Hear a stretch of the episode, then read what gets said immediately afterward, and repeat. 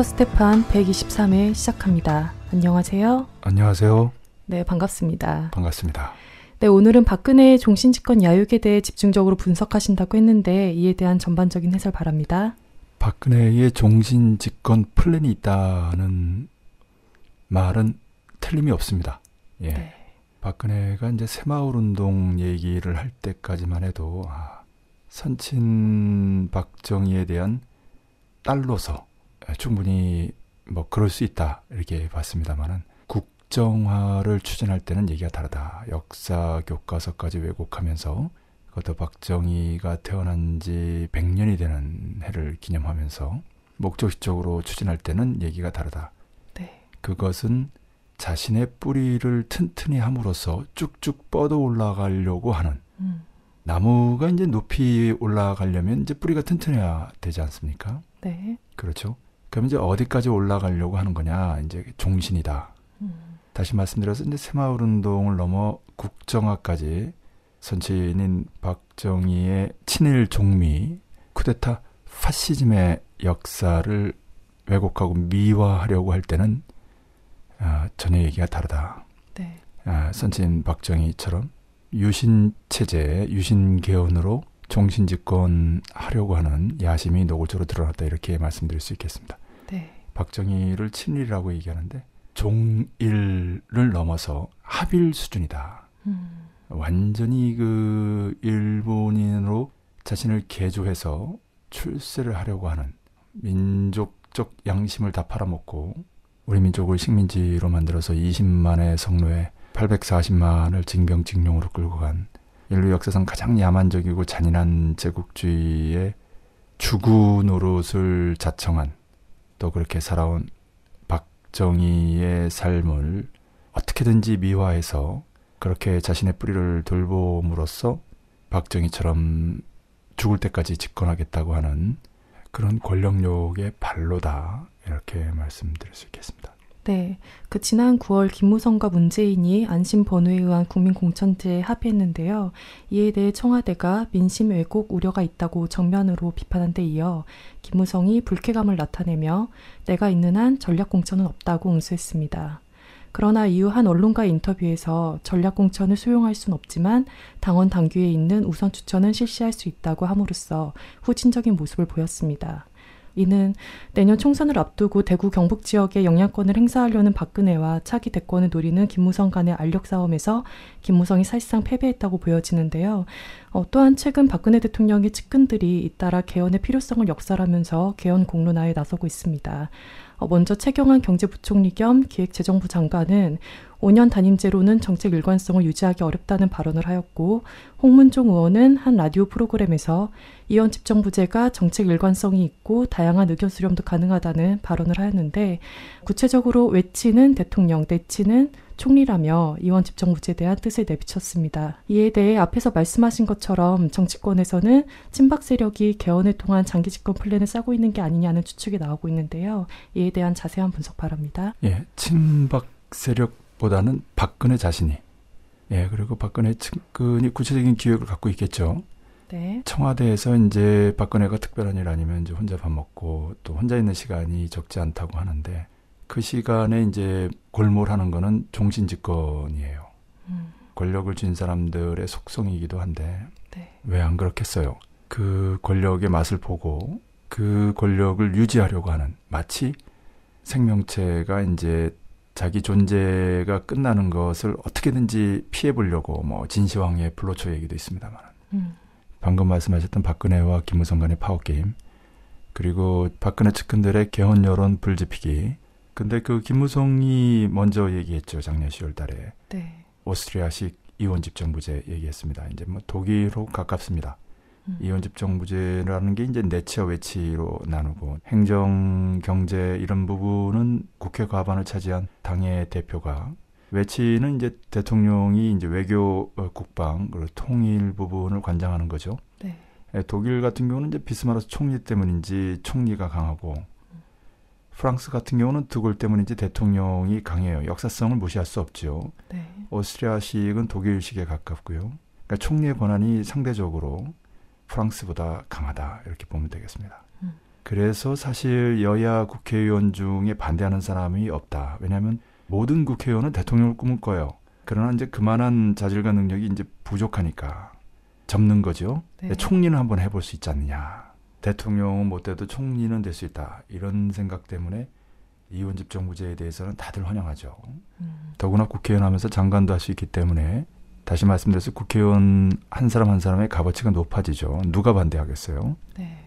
그걸 반대하는 세력은 사실 집권자예요. 대통령. 무소불위의 권력을 갖고 있는 현재도 총리라는 제도는 있습니다만은 사실상 이 대통령제에서 이 기형적인 제도죠. 남코리아에서는 네. 대통령 중심제이면서도 총리라는 제도를 둬서 사실상 허수아비입니다만은 그런 막강 권력을 장악한 대통령제에서 개헌 논의가 불붙는다는 것은 레임덕을 의미해요.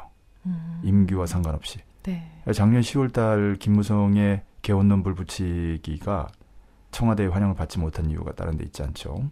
근데 지금은 박근혜의 측근들이 불붙이기다. 최경환이나 홍문종이나 대표적인 인물들이죠. 네. 최경환 같은 사람은 이제 국회의원 삼선이고 경복 출신이고 재경부 장관 경제부총리죠. 즉 이혼집 정부제 개헌을 해서 박근혜가 수렴 청정할 때 총리를 할 수 있는 인물 중에 하나라는 겁니다. 그렇지 않아도 요즘 박근혜 옆에 서서 수행하는 사진들이 자주 등장하고 있어요. 음, 그런 최경환이 개헌론을 설파한 것은 매우 의미심장하지요. 네. 정치를 하고 있는 겁니다. 예, 홍문종은 한술 더 떠서 이혼 집정부제 얘기를 짚었고요.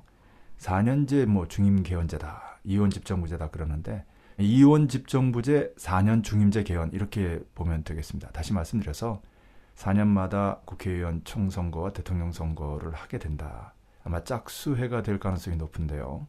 그렇게 돼서 이제 총리와 대통령이 한 당일 수도 있고 다른 당일 수도 있고 프랑스의 예를 들 때 사회당 미트랑 대통령, 대중운동연합 시라크 총리, 반대로 대중운동연합 시라크 대통령, 사회당 조스팽 총리 이런 시절이 있었죠. 이제 동거 정부 이렇게 표현하기도 합니다만은 네. 이제 남코리아에서는 이제 반기문, 박원순 이런 것도 가능하다 이런 얘기죠. 반기문 대통령이 어울리는 게 이제 외무부 장관 출신의 유엔 사무총장을 했으니까 외교 또 이렇게 방북까지 하고 나면 이제 뭐 통일, 뭐 국방 그렇다 쳐도 말입니다. 네. 어차피 어느 누구든 남측에서 군사 독재자 아닌 이상 군과 관련해서는 전문성이 없기 때문에 뭐 큰 차이가 있겠나. 그리고 내치는 이제 최경환이 될 수도 있고 박원순이 될 수도 있고 그러니까 반기문 최경환, 반기문 박원순, 문재인보다는 박원순이 어울리죠. 총리일 네. 경우에는 네. 또는 뭐 문재인 대통령, 박원순 총리 이런 그림도 가능하죠. 음, 근데 박근혜가 그리는 그림은 이제 반기문 최경환 또는 반기문 박근혜예요. 음, 이거는 이제 러시아에서 푸틴이 이제 삼선 연임이 불가능하니까 이제 실제 총리가 돼서 권력을 이어나간 전례가 있죠. 푸틴식으로 하는 거죠. 네. 그러고 나서 다시 연임하는. 이렇게 될 경우에는 이제 박근혜가 이제 5년하고 4년하고 4년 4년 이렇게 총 17년을 집권하게 되는 겁니다. 네. 중간에 5년 뒤에 4년은 수렴 청정으로 최경환 뒤에서 할 수도 있고 푸틴식으로 직접 할 수도 있는 어쨌든 17년이죠. 죽을 때까지 하는 거죠. 문재인, 박원순 뭐 이렇게 돼도 좋겠습니다만은 어쨌든 현재 지질로만 보면은 반기문, 박원순 이런 그림이 되는 거죠. 네. 반기문 대통령, 박원순 총리. 더구나 이제 반기문이 예, 북까지 갔다 오면 박원순의 진정성과 청렴성 또 수아는 예, 서울의 강남 지역에서도 인정하는 바 아닙니까? 지난 선거에서도 우위로 나타났죠. 네. 그런 박원순이기에 이제 총리로서의 여론 이런 부분들이 충분히 예, 높을 수 있겠다 이렇게 봅니다. 음, 그래서 이제 박근혜가 이제 반기문을 보는 거죠. 네. 그런데 이제 그 반기문이 일본의 반대를 무릅쓰고 박근혜와 함께 중국 열병식에 참석한다. 그렇지 않았으면 박근혜가 상당히 외로웠겠죠. 네. 큰 힘이 돼준 건 사실이죠. 그리고 이제 미국에 가서 그렇게 반기문을 여러 번 만나지 않았습니까? 이제 음. 그렇게 직접 만나는 계기 오바마, 박근혜, 네. 예, 박근혜, 반기문 이런 자리에서 언론에 보도된 일반적인 내용만 얘기하는 어리석은 정치인은 없어요. 네. 직접 만나기가 쉽지 않기 때문에 만나는 순간 온갖 추측들, 억측들이 난무하는 것이 바로 정치이기 때문에 이렇게 한번 만날 때 직접 만나서만 할 수 있는 기묘한 얘기들을 하게 마련이죠. 네. 방북이다, 순회이담이다 이렇게 보면 되겠습니다.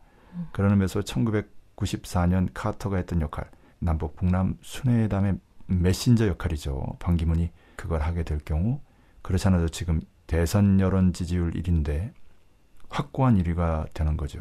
음. 대선은 뭐 멀리 있는 게 아니라 2017년 말 내후년에 있습니다. 그러니까 지금 11월입니다만은 거의 12월로 치면은 2년 뒤에 있는 거예요. 네. 근데 1년 뒤면은 반기문이 사무총장에서 퇴임을 하지요. 아주 적절할 때 퇴임하는 거죠. 그렇기 때문에 이번에 특별 메신저 역할 잘 하게 되면 압도적 우위를 점하지 않을까. 그러니까 이제 반기문은 기를 쓰고 방북하려고 하는 거고요. 네. 그 반기문의 방북에는 박근혜의 방북이 얹혀 있는 거지요. 네. 반기문의 방북이자 곧 박근혜의 방북이다. 박근혜와 김무성이 파워게임만 좀 보면 이미 승부가 났다. 남에서 대통령이 되려면 선임자, 선임 대통령의 지지가 절대적입니다. 네. 수구든 개혁이든 당연하죠. 예. 그래서 박근혜가 이명박의 지지하에 된 거고요. 노무현 또한 김대중의 지지하에 그렇게 된 거죠. 그런 의미에서 볼 때 김무성이 대통령이 된 박근혜의 지지가 절대적입니다. 음. 근데 이제 문제는 이제 김무성이 박근혜와 같은 영남 출신의 예, 보스 스타일의 정치인이라는 거예요. 음. 그러니까 박근혜의 종신집권 야심에는 맞지 않는 인물인 거죠. 네. 반드시 쳐야 되는 겁니다. 그렇지 않으면은 김무성이 집권해가지고 박근혜가 지금 이명박 신세가 되는 거죠. 박근혜는 그런 거를 본능적으로 알아요. 이미 젊은 시절 박정희 옆에서 그런 정치술을 배웠고 그리고 내내 그 이후 청와대에 나와서도 삼국지라든지 로마인 이야기라든지 이런 책들만 보면서 권모술수를 익혔어요. 네. 그리고 김무성이 안 되네요. 바로 반기문 카드입니다. 음. 반기문이라는 유력한 대선 주자가 있다면 김무성은 찌그러질 수밖에 없죠. 실제로 그렇습니다. 네. 박근혜가 수렴 청정을 하든 김무성이 유력한 대권 주자가 되든 대구 경북 지역 국회의원들의 지지가 절대적으로 중요해요. 그래서 미국식 open primary라든지 완전 경선제 얘기가 나온 거고요. 음. 김무성이 거기에 정치 생명 걸겠다, 뭐 하겠다라고 하면서 승부수를 띄운 건데 지난 그 정치 대결전에서 김무성이 밀렸죠. 네.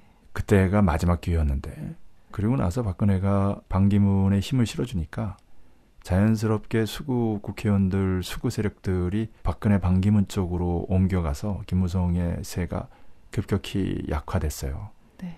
제2의 유승민 되기 직전이다. 음. 거의 식물인간이 되고 있다. 이렇게 보면 되겠습니다. 네. 참고로 뭐 미국식 open primary 뭐 완전 경선제 또 그 변종으로서의 안심 번호제 이 모든 것은 현역 국회의원들에게 압도적으로 유리합니다. 유권자인 대중들의 인지도 때문에 그렇죠. 음. 그래서 김무성이 그것을 관철하려고 하는 거고 현역 국회의원들이 김무성 뒤에 줄을 선 거죠. 네. 아, 그걸 보고 박근혜가 전부 날려버리고 있는 상황이거든요. 자기가 이른바 전략공천 위에서 내려 꽂겠다. 즉 박근혜의 추종자들, 하수인들, 주구들을 국회의원으로 만들겠다라는 거죠. 네. 그리고 박근혜 주변에서 박근혜 말을 잘 듣는 사람들을 내년 총선을 대비해서 국회의원 출마 준비를 시키고 있어요. 네. 박근혜는 이런 파워 게임, 권모술수의 능수예요. 박근혜는 바보가 아닙니다. 바보가 그 복마전과 같은 수구 세력들 사이에서 대통령 후보가 되고 대통령이 된다는 것은 불가능한 일이죠. 예. 음. 박근혜가 어떤 식으로든 간에 뛰어난 점이 있는 거예요. 문제는 민심을 반영한 어떤 정책을 세우고 그 정책을 관찰하는 능력이 제로라는 거. 그게 이제 문제인 거죠. 네. 권력을 장악하는 과정은 매우 뛰어나요. 음. 그걸 박정희한테 배운 거고 스스로도 노력해서 준비한 거죠. 네. 박근혜가 책을 안 읽는 거는 유명한 얘기인데 예, 권모술수와 관련된 책들은 열심히 읽었어요. 그러니까 이제 참고로 말씀드리면 이제 박정희는 잘 알다시피 예, 참 문란한 생활을 했어요. 그 마지막 측근의 총에 맞아 죽는 그 순간에도 그러지 않았습니까? 네. 고도로 긴장된 생활을 하면서 그 긴장, 즉 스트레스를 이기는 방법 중에 하나인 거죠. 박근혜도 마찬가지입니다. 음. 그런데 박정희가 죽은 거는 그 문란한 생활 때문에 죽은 게 아니에요. 어떤 정치인은 그런 스캔들이 때로 치명적이지만 박정희류, 또는 그 못지않은 김영삼류 또 대중적인 이미지하고 전혀 다르게 실제로 역시 그 못지않은 박근혜류 이런 사람들에게는 결정적인 타격이 안 돼요. 왜냐하면 그 부류들 세계에서는 그냥 그러려니 하거든요. 예, 그러니까 뭐 허리 아래는 묻지 않는다. 이따의 소리나 하면서 그게 이제 별 흉이 안 되는 거예요. 그 부류 그 세계에서는 흔한 일이기 때문에. 네. 예, 참 이명박을 뺐네요. 박정희, 전두환, 김영삼, 이명박, 박근혜, 노태우가 좀 섭섭할지 모르겠는데 어쨌든 이 다섯 명은 별 차이가 없다. 예. 굳이 이 팟캐스트에서 얘기하지 않겠습니다. 알만한 사람 다 아는 얘기들이죠. 그런데 그런 걸로 가지 않습니다. 정책 실패 이건 크죠. 근데 이걸로도 가지 않아요. 미국이 받쳐주고 있기 때문에 그래요. 그래서 우리 민족 그리고 온 민족이 나서야 갑니다. 1960년 4.19 항쟁이 그랬고요. 1979년 10월 항쟁, 1980년 5월 항쟁, 그리고 1987년 6월 항쟁이 그랬죠. 네. 이런 대중적 항쟁, 전 민중이 떨쳐 나설 때만이 정권을 바꿀 수 있다. 어려운 일입니다. 그러나 그렇게 하지 않고서는 불가능하다. 선거혁명은 없다. 대중적 항쟁, 민중들의 총궐기만이 있을 뿐이다. 이 점을 언제나 명심해야 된다. 수구에서 개혁으로 바꾸는 것도 그렇습니다. 수구 또는 개혁에서 진보로 바뀌는 혁명만이 아니라 수구에서 개혁으로 바꾸는 것조차 단순히 선거로만 되지 않는다. 사실 김대중 노무현이 된 것도 1987년 6월 항쟁이 있었기 때문에 그렇습니다. 1987년 6월 항쟁의 승리 이것으로 이제 김대중 노무현 정권이 나온 거고 그해 12월 대선에서의 실패 이것으로서 김영삼, 이명박, 박근혜 정권이 나온 거거든요. 네. 1987년 그 해의 항쟁에서의 승리와 선거에서 패배 그 해의 측면에서 볼 때는 절반의 승리로 인해서 두 명의 개혁 대통령 나오고 세 명의 수구 대통령 나온 거죠. 이렇게 봐야 된다. 선거로 뭐가 이렇게 되는 게 아니라 항쟁으로 뭐가 되고 선거로 확인할 뿐인 거예요. 네. 그 점을 깊이 새기한다. 다시 한번 강조합니다. 네, 앞에서 그 박근혜와 반기문에 대해 말씀하셨는데요. 그 지난 9월 반기문 유엔 사무총장이 새마을 운동을 예찬했습니다.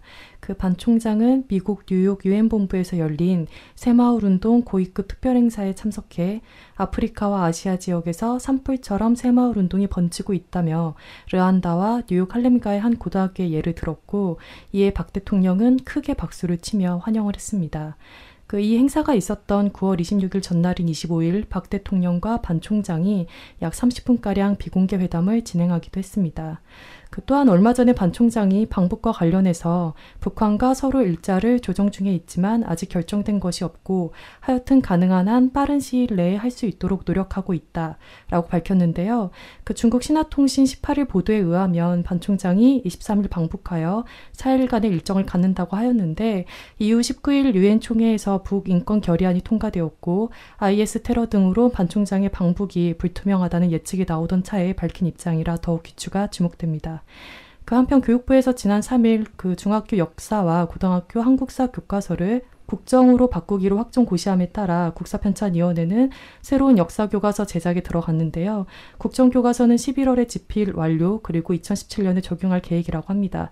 그 공교롭게도 박근혜 선친인 박정희의 생일이 11월 14일이라 이날을 기념하면서 국정교과서를 발간한다는 의혹이 제기되기도 합니다. 그 반기문과 박근혜 관계에 대해서 좀 더 자세한 해설 바랍니다. 이제 박근혜가 반기문을 어떻게 믿겠어요? 이제 반기문이 그런 믿음을 보여주는 이제 언행을 하는 건데 그 언행이 이제 새마을 운동이죠. 뭐 아프리카, 뭐 심지어 뉴욕에서도 뉴욕에서 이제 뭐 한 고등학교 교장이 이제 아내가 코리아 사람이에요. 서울에 와서 높은 교육료를 보고 감명을 받아가지고 이제 뉴욕에 가서 이제 그걸 적용하는 그런 것을 새마을 운동이다라고 얘기하는 것은 어, 한심한 걸 넘어서 황당한 거죠. 예. 반기문 유엔 사무총장까지 하는 사람이 그렇게 황당하게 생각하겠어요? 그만큼 박근혜의 환심을 사는데 환장해 있다. 이런 궤변을 늘어놓을 정도로 이제 얼굴에 철판을 까는 거죠.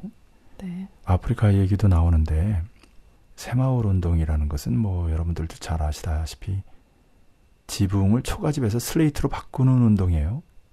음. 농촌에서 뭐 잘 살아보자 하는 운동인 건데 이렇게 지붕을 바꾼다고 잘 사는 게 아니죠. 뭐 그렇게 해서 뭐 위생에도 좋아졌고 뭐 매년 그 초가 지붕을 이제 바꾸는 수고도 덜고 뭐 그 속에 뱀도 살고 그랬으니까 뭐 좀 더 뭐 안전해지고 뭐 어쩌고저쩌고 이렇게 얘기하는데 유럽을 한번 다녀보면 이 초가 집이 얼마나 선진적인 것인가라는 것을 두 눈으로 확인할 수가 있어요. 이게 무슨 말씀이냐면 유럽 특히 이제 프랑스 같은 경우는 중세의 그 건물들 그게 이제 큰 저택이든 작은 집이든 그 외양을 그대로 보존하고 내부만 현대식으로 바꿔요. 음.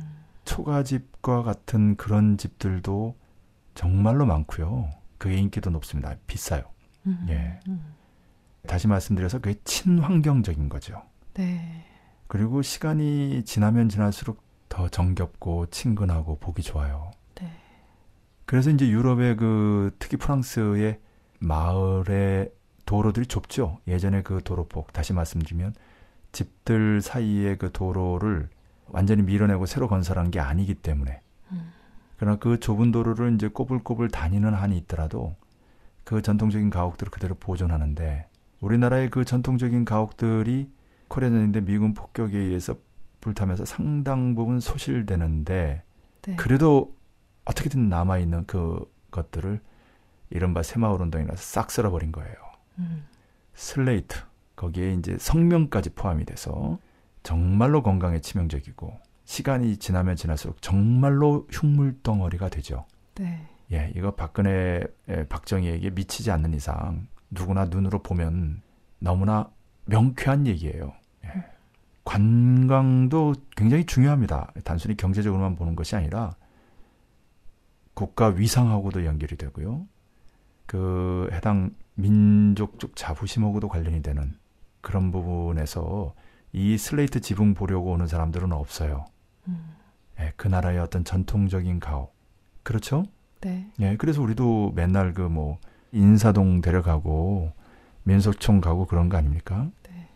지금 우리나라에서 그런 전통적인 것은 뭐 남대문까지 불타고 뭐 곳곳에 조금 남아 있는데 다행스러운 건 산속에 절이 남아 있다는 거. 예, 그나마 다행이죠. 네. 근데 이 새마을 운동 같은 거 예찬하다 보면 그 산속에 남아 있는 절도 전부 다 바뀌게 돼요. 박근혜가 박정희보다 못한 게 박정희 그래도 불교 신자 뭐 이렇게 했는데 박근혜는 기천불이잖아요. 기독교, 천주교, 불교. 네. 그 최태민도 세계 종교를 섭렵하고 모르겠어요. 박근혜가 이게 더 한 수 더 위인 건지 하여튼 귀태스러운 사실 이것을 민심이 비판하는 말로 쓰는 건데 박근혜는 또 이거를 이용할지도 모르겠어요. 그 귀태스러움이 가지는 공포. 음. 예, 이걸 가지고 수국 꼴통들을 다루는 원래 수국 꼴통들은 조폭하고 비슷해요. 조폭이 사람을 다루는 거는 미국 드라마 소프라노스가 정말 잘 보여주는데요. 거기 그 조폭이 총 맞고 이제 병원에 입원했다 퇴원해요. 그러면 어떻게 하느냐? 그 이제 부하들이 이제 뭐 신문을 보거나 뭐 이렇게 책상에 앉아 있는데 그 중에 정치 제일 큰 친구를 불러요. 음. 그리고는 별것도 아닌 걸 트집 잡아가지고 두들겨 팹니다. 음. 그러면 다른 사람들은 아 우리 보스가 건재하구나 이렇게 생각하죠. 네. 예, 그리고 이제 그 두들겨 팬 친구를 나중에 불러가지고 이제 금일봉을 주면서 일전에 미안했다 이렇게 얘기하는 거예요. 그게 바로 이 수국 꼴통들의 보스들이 수국 꼴통들을 다루는 방식이에요. 네. 여러분들도 우리 조폭 영화들 많이 보면 딱 그 스타일이에요. 수국 꼴통들의 생리라는 게. 그리고 이제 닥터 스테판이니까 여기서 이제 한 발 더 나아가서 좀 더 심층적인 분석을 한다면 박근혜 특히 그 반기문, 반기문 같은 경우는 시오니스트 초국적 자본, 일반적으로 이제 유대 자본이라고 부르는데 유럽에서 유대 자본이라고 표현하면 극우로 찍힙니다. 네. 유대 자본이 그렇게 만들었어요. 시오니스트 초국적 자본 이것은 과학적 표현입니다. 어느 누구도 반대하지 못하죠. 그 시오니스트 초국적 자본의 대리인 하수인 주구다. 그렇지 않고는 사무총장이 될 수가 없다. 이것은 어떤 공동체든 공조직이든 사조직이든 다 마찬가지입니다. 인너 서클이라고 하죠. 내부에 어떤 조직이 있는데 그 조직에 승인이 없이는 또는 아예 그 조직이 발굴하고 육성해서 안치기도 하죠. 그렇게 시오니스 초국적자분의 눈에 들지 않고 유엔 사무총장이 될 수 있는가? 또 실제 언행 말과 행동이 그런 방향으로 일관됐었고요. 그런 반기문이 박근혜와 함께 중국에 밀착하는 것은 시오니스트 초국적 자본의 정책이다. 이미 1944년 7월 체제가 아니고 2014년 7월 체제로 바뀐 상황, 70년 만에 월까지 맞췄다고 했죠. 브레튼 우즈 체제에서 새로운 체제, 브레튼 우즈 체제라는 게 이제 뭡니까? 시소의 우측의 미 제국주의, 좌측의 유럽 제국주의. 이렇게 서로 견제와 균형을 통해서 통제하는 시스템을 말하는 거죠. 유대 자본의 상투적 수법이에요. 네. 미국의 뭐 민주당과 공화당, 유럽에서 내륙과 해양, 즉 아, 유럽 대륙과 영국, 뭐 아시아 태평양에서 미국과 일본 마찬가지입니다. 그래서 최근 이제 우측의 미 유럽 제국주의, 좌측의 브릭스, 중국, 러시아를 중심으로 한 다섯 개 나라. 이게 바로 시오니스트 초국적 자본이 세계 경제를 지배하는 새로운 시스템이죠.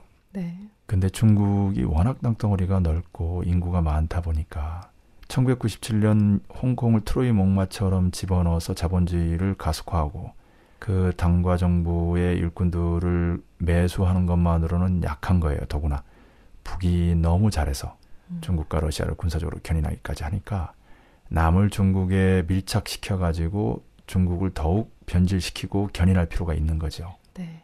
그것은 등소평이 북한은 손잡고 남은 끌어땡기고 일본은 치고 미국과는 싸우지 않는 정책 이런 외교 정책을 세워서 추진하고 있기 때문에 그것을 응용하는 겁니다.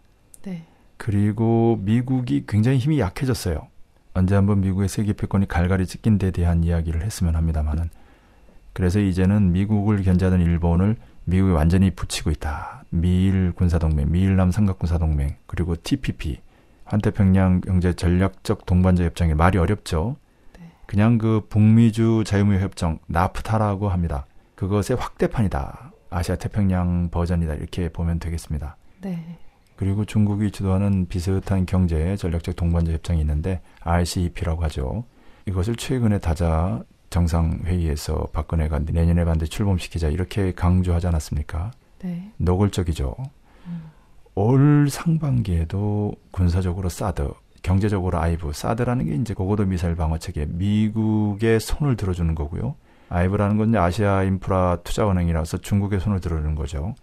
군사적으로 미국, 경제적으로 중국이라는 전형적인 양다리 외교, 좋은 말로 뭐 균형자, 조정자 그러는데 그게 되겠어요. 외교라는 게 다 힘의 반영인데 음. 줄타기는 쉽지 않은 겁니다. 아, 더구나 국내에 지지까지 없는 박근혜 정권이 어쨌든 이 배경은 이제 겉으로 보면은 이 남측의 무역 대상 1위가 미국이 아니라 중국이라는 것을 반영하는 남측의 자본의 요구를 대변하는 이렇게 보입니다만은 깊이 들어가면 시오니스트 촉적 자본의 요구가 관철되고 있는 거다.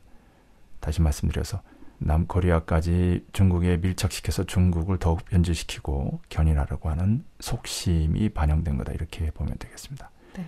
그런 의미에서 박근혜 이후 반기문 중국 열병식까지 참석 이것이 단적인 징후다. 음. 아, 이렇게 보면 되겠습니다. 네.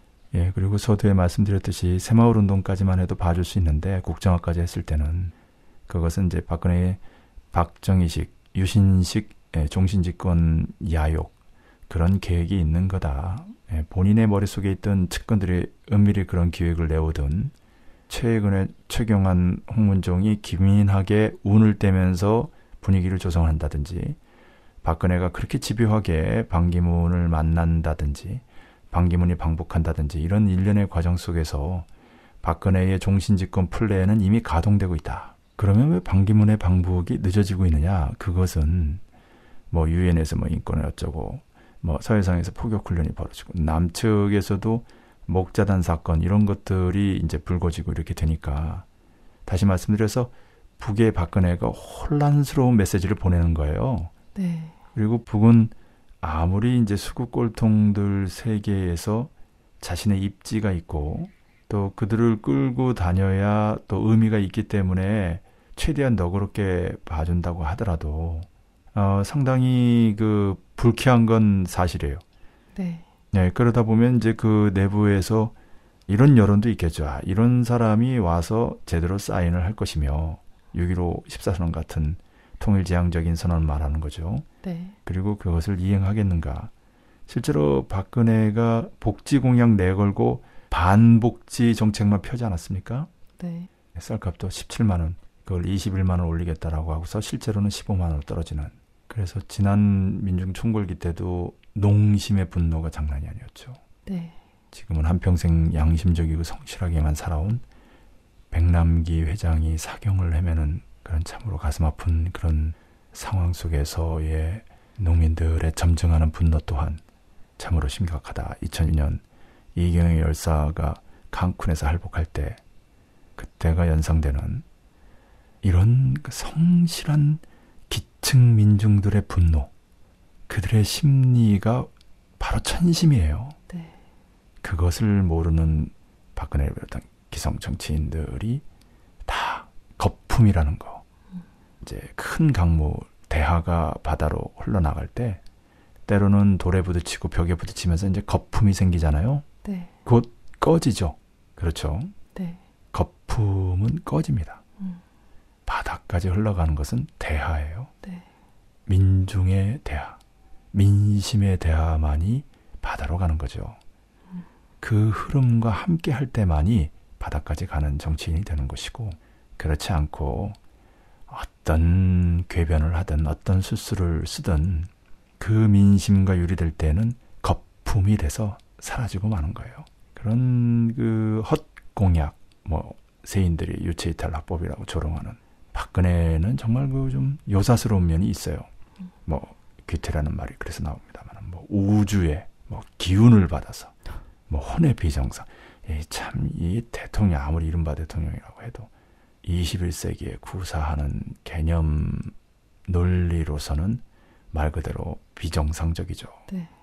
그러니 북에서도 참 생각이 많을 거예요. 그래서 시간이 지연되고 있다. 여기서 이제 제가 강조하고 싶은 거는 시간에 쫓기는 사람이 피동에 몰리게 됩니다. 관계에서 북이 아무리 힘이 세고 뛰어나다고 하더라도 시간을 못 박아서 거기에 절대적으로 매달리게 되면은 상대가 있는 싸움에서 주동을 주기 어려운 거죠. 그래서 원래 혁명적 대경서 올해 말까지 반드시 하려고 했는데 내년 4월 말까지 연기한 것이죠.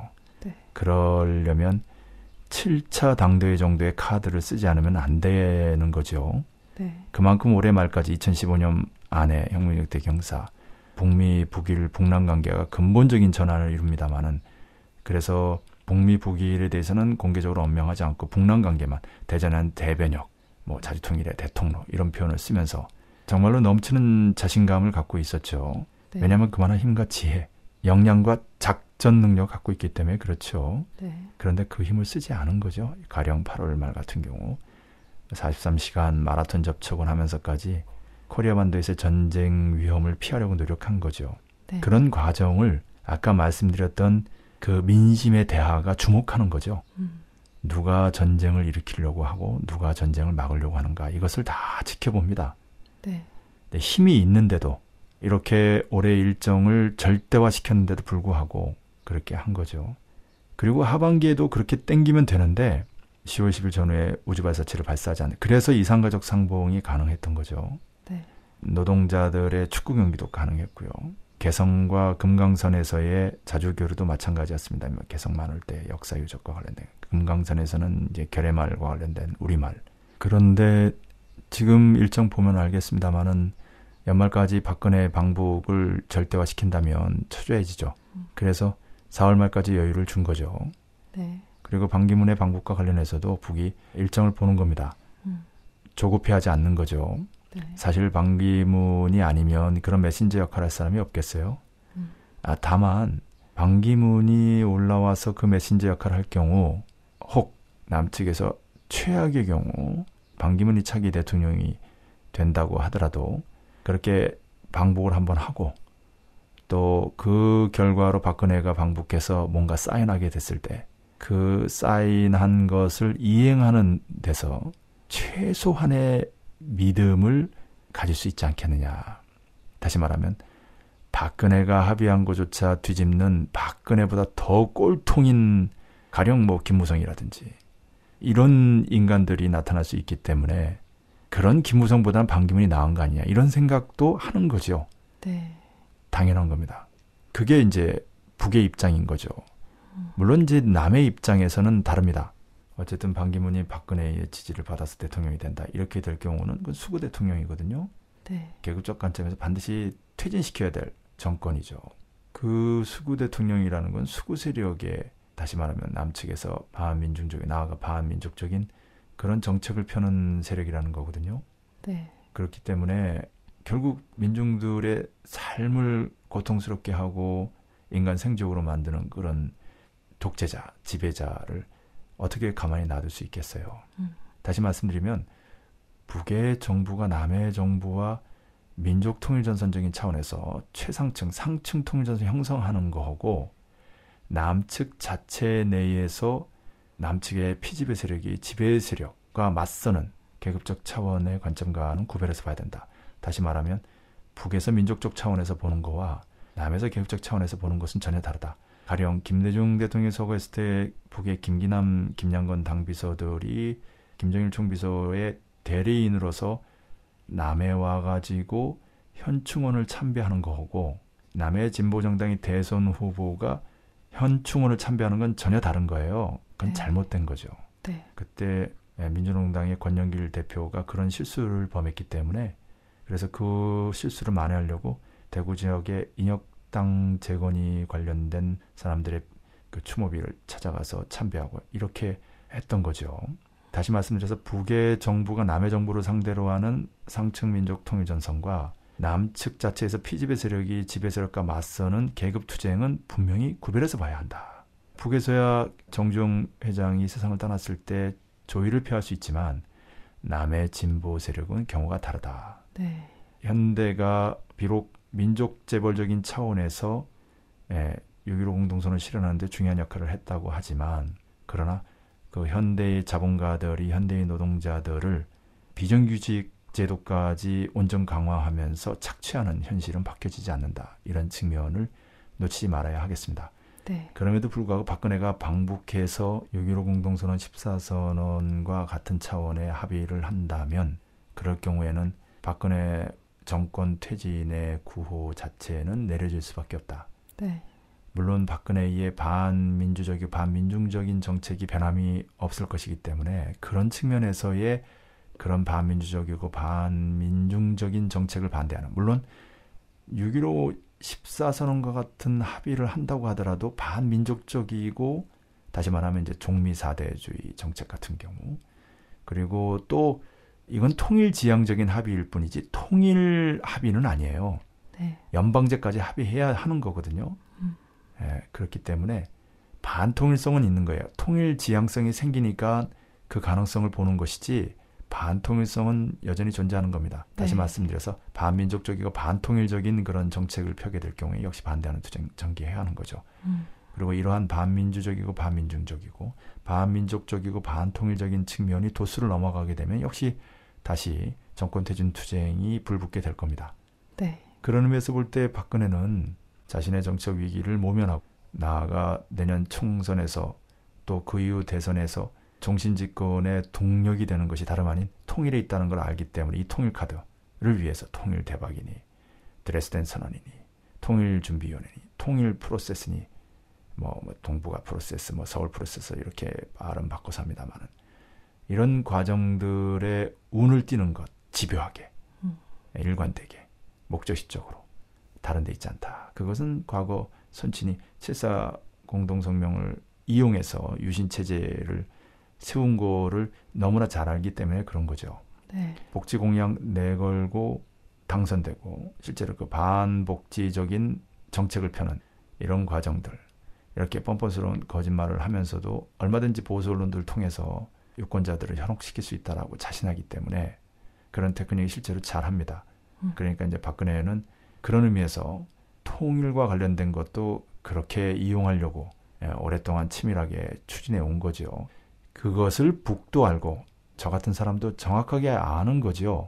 네. 그게 과거 박정희 때와 다른 거고 또 이제는 수많은 사람들이 박근혜의 그런 말 한마디를 맹신하는 혹시 하면서 이렇게 기대하는 그런 심리는 거의 다 사라졌다.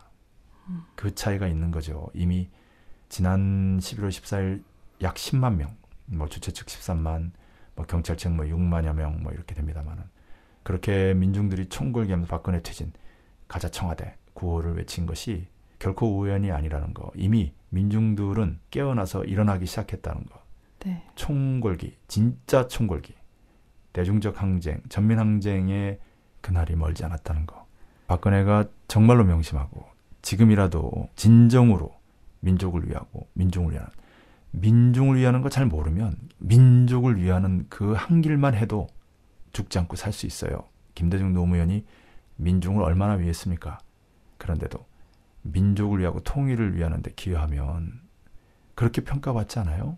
박근혜에게도 그 가능성이 희박하지만 존재한다는 거. 종신집권 같은 거나 꿈꾸지 말고 민족을 위해서라면 3%를 배우고 죽겠다라는 그런 각오가 그런 결심이 필요한 거죠. 뭐 결국 자기 운명은 자기가 책임지는 거니까 네. 에, 어떻게 사느냐 인생관의 문제고 박근혜도 먼지라는 얘기를 해요. 뭐 삶이라는 게 이제 인생이라는 게 하나의 먼지다. 무병강대한 우주에 비해서 이제 하는 말이죠. 안철수도 비슷한 얘기를 하던데. 음. 그런데 북의 최고 리더는 무슨 말을 하냐면 이 땅 위에 사회주의 강성 국가를 일떠 세울 수만 있으면 하늘의 모래알이 돼서 후대들의 앞길에 뿌려진다 하여도 더 바랄 것이 없다. 이제 인민을 위해서 멸사복무하다가 마지막에 가서 백골이 진토돼서 하늘의 모래알만 남아도 여한이 없다는 얘기인데 어떻게 보면 단어는 비슷할 수 있는데 의미는 전혀 다르다는 거. 네. 이렇게 말한 거는 팩트예요. 사실이에요. 음. 노동신문회까지 뭐 해서 북의 인민들이 다 아는데. 그리고 당중앙에 한 뭐 천 명 정도 비서가 있다는데 그 비서들이 다 보고 있는 거 아닙니까? 네. 말과 행동이 일치하지 않고는 북의 유일상 체계, 유일적 영도 체계가 작동하지 않아요. 정말 무서운 말을 그런 의미에서 한 거죠. 그런데 박근혜에게는 이런 말이 없어요. 음. 당연히 행동도 없죠. 네. 북의 최고 리더가 그런 말을 하고 그렇게 행동하는지는 북을 연구해 보면 알 거예요. 음. 그런 차이, 이런 차이를 아무런 선입견이나 편견 없이 남쪽에서 자라서 지난 30년 동안 북을 연구했을 뿐이에요.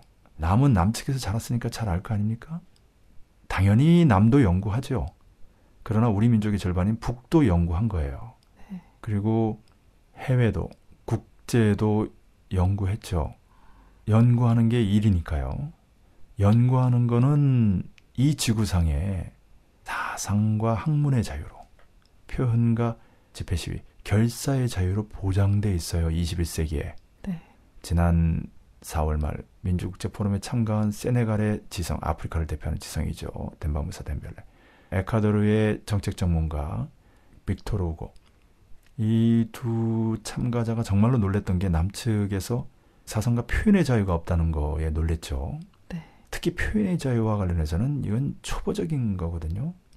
남코리아가 겉으로만 OECD 국가니 뭐 선진국이니 별 쇼를 다 해도 정말로 이념적으로나 정치적으로는 후진국 중에 후진국 중에 후진국이다라는 게 뭐 다른 데 있지 않습니다.